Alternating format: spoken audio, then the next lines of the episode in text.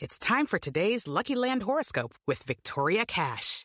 Life's gotten mundane, so shake up the daily routine and be adventurous with a trip to Lucky Land. You know what they say. Your chance to win starts with a spin.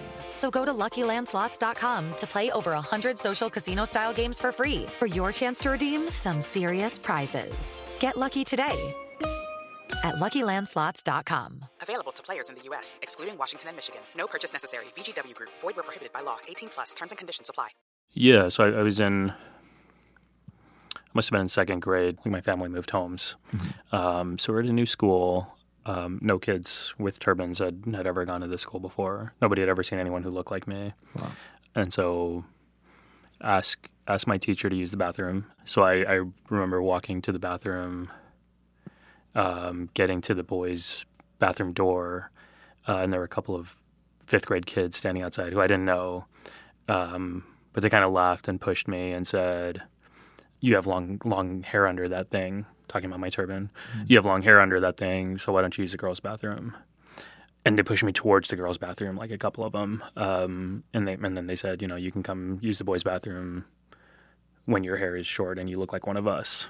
Um, and I remember um, actually that night, I like I I hadn't really I, I don't remember feeling this way before, but that night I actually uh, snuck a pair of scissors under my pillow, planning to cut my hair, which you know in our in our religious tradition it- it's like it's not acceptable, and so that super traumatic for me as a kid.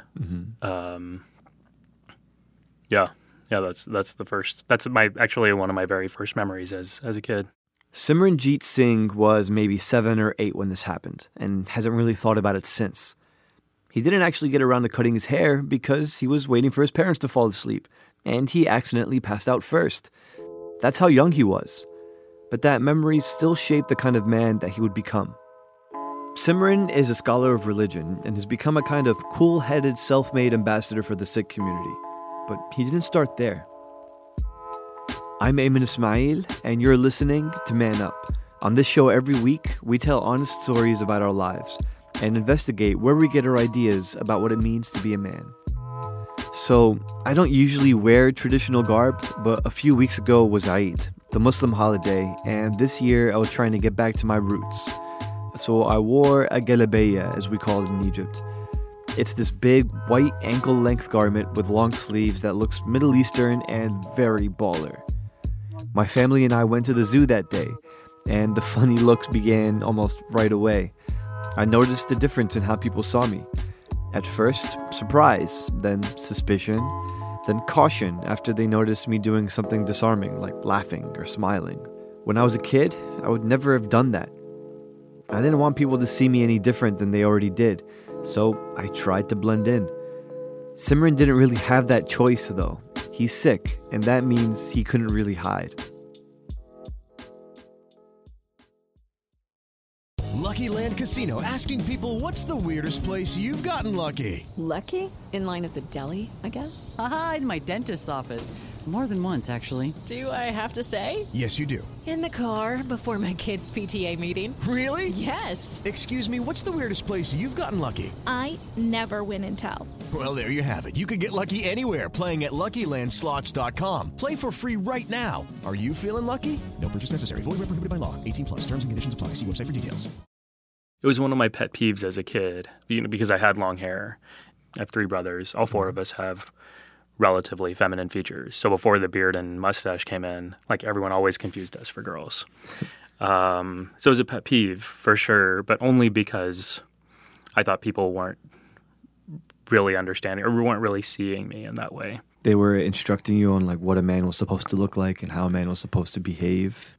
I don't know if it necessarily enforced an idea of what it meant to look, what it meant to look like as a man, but it definitely gave me this feeling that what I was what I was doing, the way that I looked, the way that I lived didn't fit into what people expected of me. Hmm. And that either I could continue my way or I could move into somebody else's, but I couldn't do both.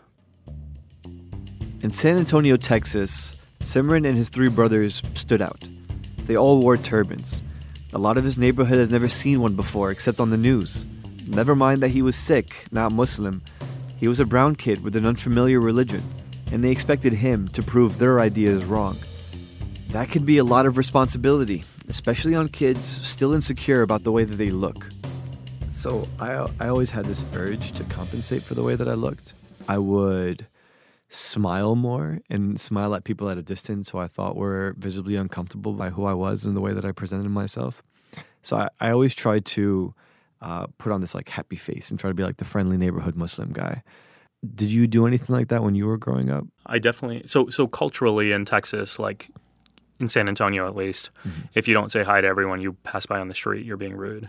And so like I always said hi to everyone, always smiled, but everyone did. So it wasn't like particular to me. I didn't think of it as like a I need to present myself as a model minority or something like that. Southern hospitality. Yeah, exactly. But there there are things that that I am thoughtful about, right? Mm-hmm. So so think about this coming from the perspective of someone like myself. You you walk through airport security. Everyone's already like skeptical of you. Yeah. Then you go through airport security and you get pulled aside Oh and for a secondary screening, right? Like a standard racial profiling practice.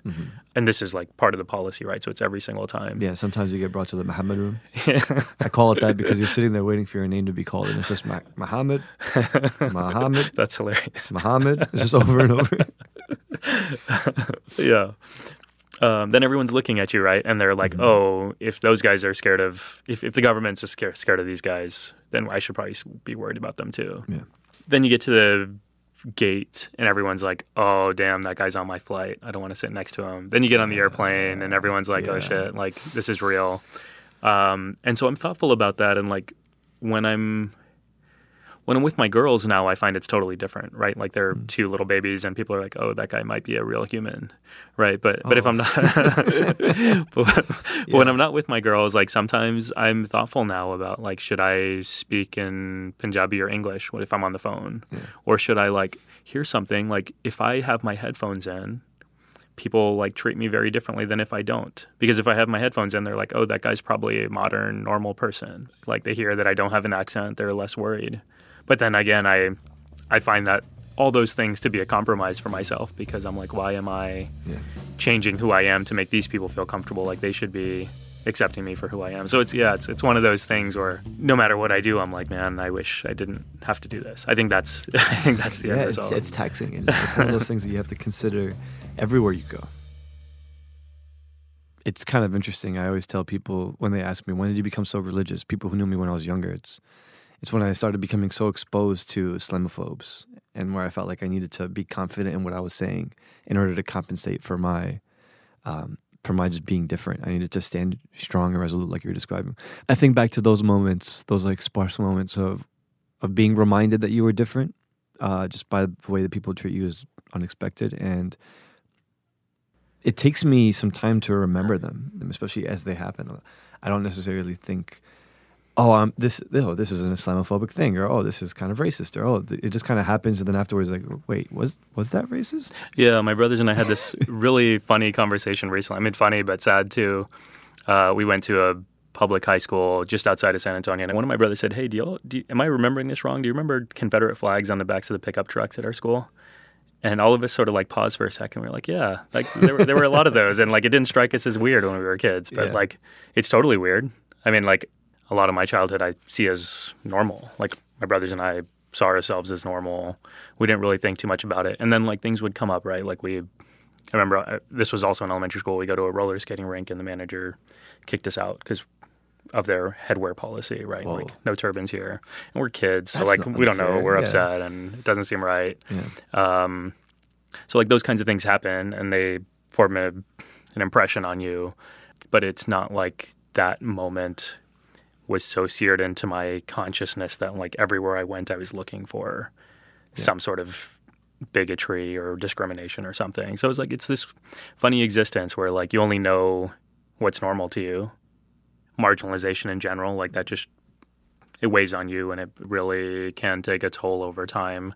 But one of the things that I draw from my tradition as a Sikh is this idea of uh, what we call chardikala, like always, always finding optimism in everything. And I think the hmm. power of that really, right? Like it, it is, it is sort of somewhat forced. There's bad stuff happening all the time and painful stuff that you have to deal with. But being able to find hope doesn't just mean that you're deluding yourself into some false reality. It, it also means that you are then giving yourself a direction to go and, and shaping yourself as a person, right? Like what kind of person do you want to be and how do you how do you grow into it despite despite all the nastiness that's out there? And I think that that to me has been the power of that idea. Wow, um, that's amazing. how, how has that influenced your your masculinity? Do you think it has?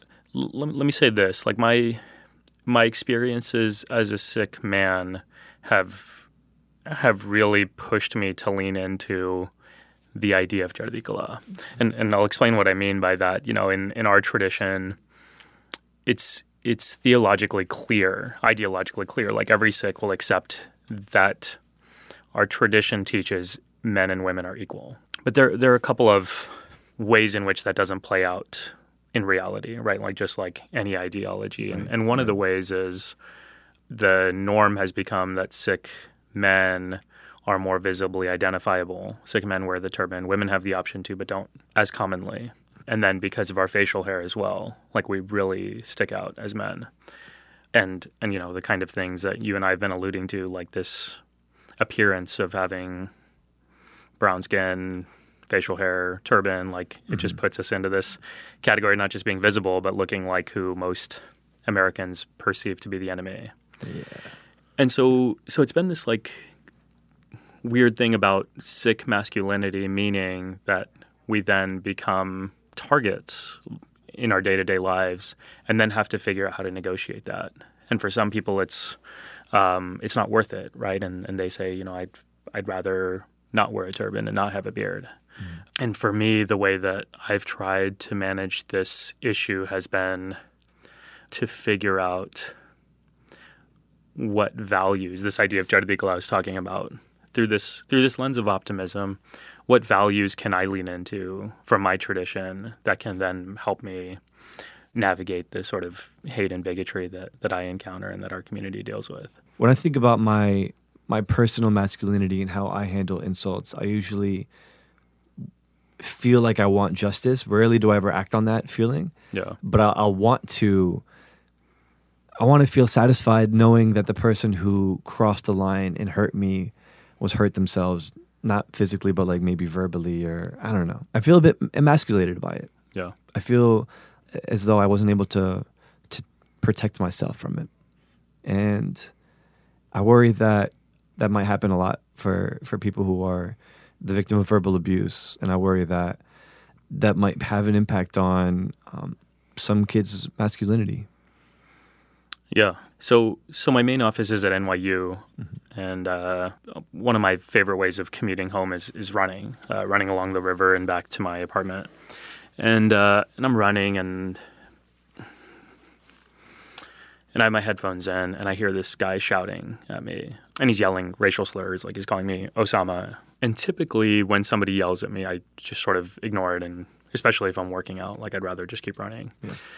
But I turn back, and I see he's a young kid, probably like 18, 20. If, if I was to just sort of see this from the lens of victimization, I would just sort of see it as, oh, this guy's another bigot. He hates me because of how I look. Like my life sucks. right? Which is like, which is a very common and understandable way of responding to this stuff when you're just dealing with toxicity all the time. Yeah. But because of this idea of looking for the silver lining or looking for hope, um, I decided to go talk to them. Wow.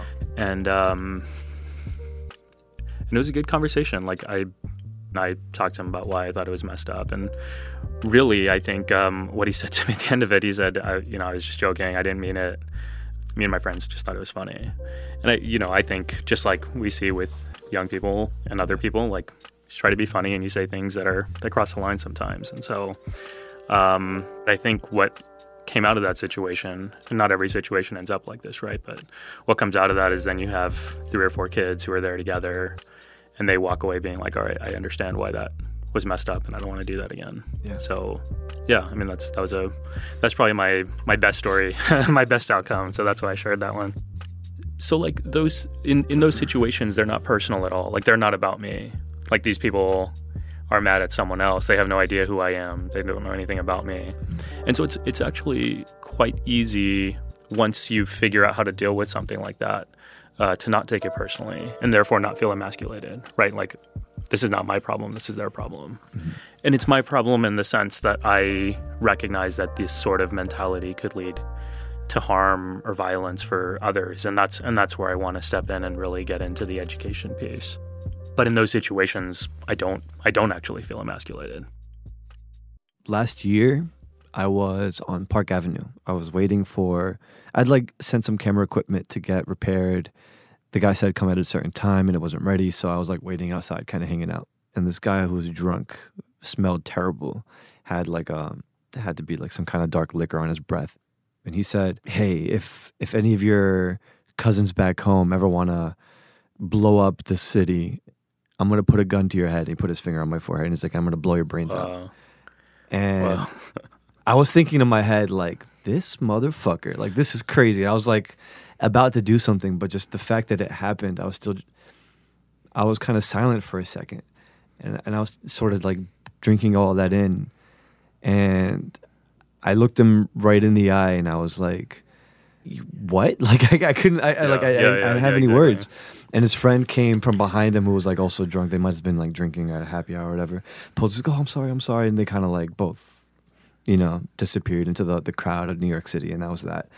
And I was left humiliated. I was left thinking so poorly of myself. Like it, it kind of almost didn't. It didn't have me thinking about politics or implications at that point. It just kind of felt like yo, this is my city. I was born like three miles from here, just in Jersey City. And I'm thinking to myself, oh man, like this sucks. Like I'm, I felt, I felt shittier. I felt like shittier. Yeah. I mean, I mean, let me, let me just first let you know that I'm with you. Like I've been in that same spot, mm-hmm. like over and over again. So, so that story I told about the kid who I talked to while running and like walked away with a good outcome what I didn't tell you was less than a week before that, a woman, like right outside my home, two blocks from where I live, was yelling racist stuff at me. Man. And I was walking down the street. And I've been dealing with this stuff my whole life, right? So, like, I should have known what to say, but I had no idea. Like, I froze. I totally froze. And I felt that same sort of humiliation. Like, I was totally ashamed of myself. Like, so much so that I, like, couldn't sleep that night. And then I ended up posting on Facebook and Twitter. Like, I I just put a message out there being like, "Hey, this happened. What do you think I should have done?" Mm-hmm.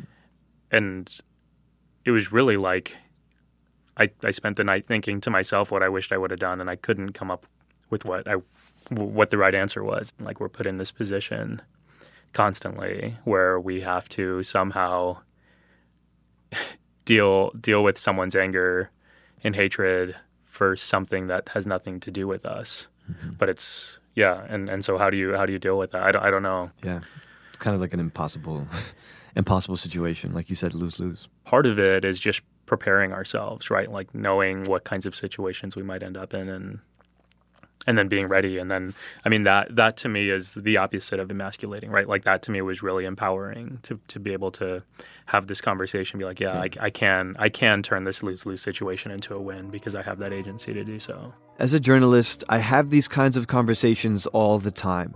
Some of you listening right now might know me from my video series who's afraid of Ayman Ismail it let me have those conversations on my terms and he's right. It was really empowering but you can't expect anyone and everyone to want to.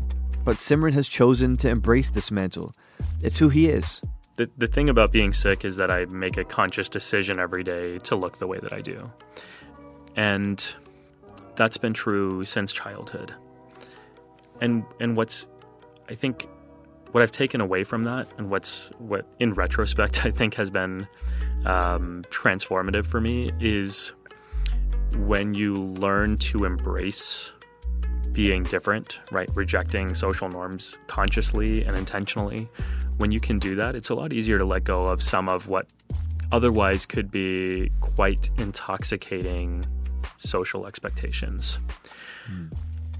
So I think from my own experience, being able to just be like, I'm different, screw the rules, uh, it made it a lot easier for me to not give in to some of what I think would be otherwise really negative ways of dealing with the hate that came my way, which would be like being overly defensive or aggressive or violent or, you know, any of those things. Yeah. Um, you know, I would say that so much of what I learned through my experiences and the way in which I've come to embody my identity uh, is very feminine in that sense, right? Like I talk about love all the time, and I'm like a brown skinned, bearded turban man who like people probably aren't expecting to talk about love, but that that for me has been only possible because I don't really care what people think.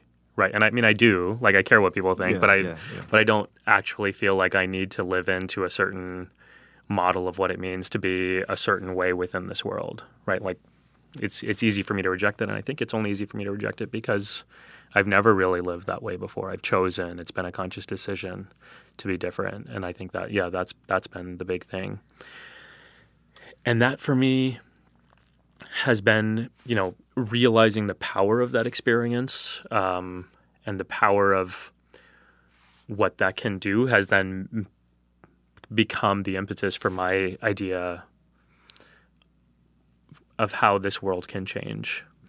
Um, and so it's not, I, I wouldn't say that it's an exclusively Sikh message or particular to my Sikh experience. I think that these are universal takeaways that can come through all sorts of case studies, communities, experiences, people, and that's and that's sort of how I've thought about education. Like everything I do, whether it's you know writing columns in articles or showing up on TV or being in the classroom or uh, working on civil rights cases, like it's all it all goes back to that core piece of education. Like how do we bring these values to bear in our society, which needs them so badly? I think that's that's to me is is the big question of our time.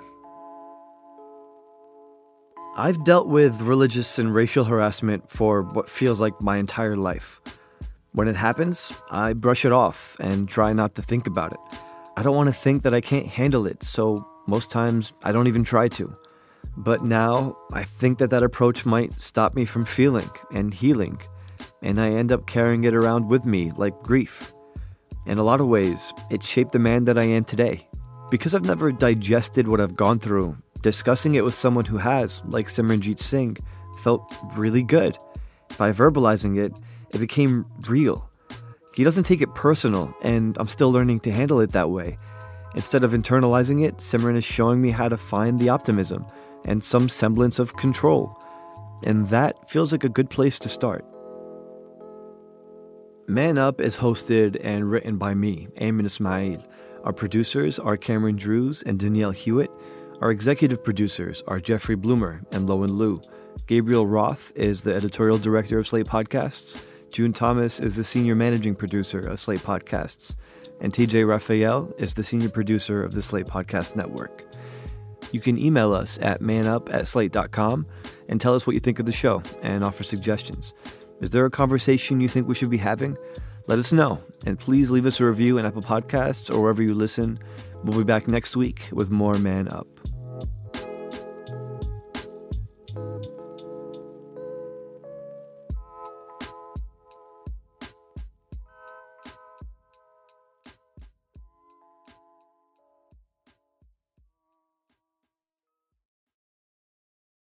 Hey, Drew Scott here, and I'm Jonathan Scott, reminding you that life's better with a home policy from American Family Insurance. They can help you get just the right protection at just the right price and help you save when you bundle home and auto. Kind of like Goldilocks and the Three Bears. It'll be just right for you. We love a custom build. American Family Insurance. Insure carefully, dream fearlessly. Get a quote and find an agent at amfam.com. Products not available in every state. Visit amfam.com to learn how discounts may apply to you. American Family Mutual Insurance Company SI and its operating company 6000 American Parkway, Madison, Wisconsin.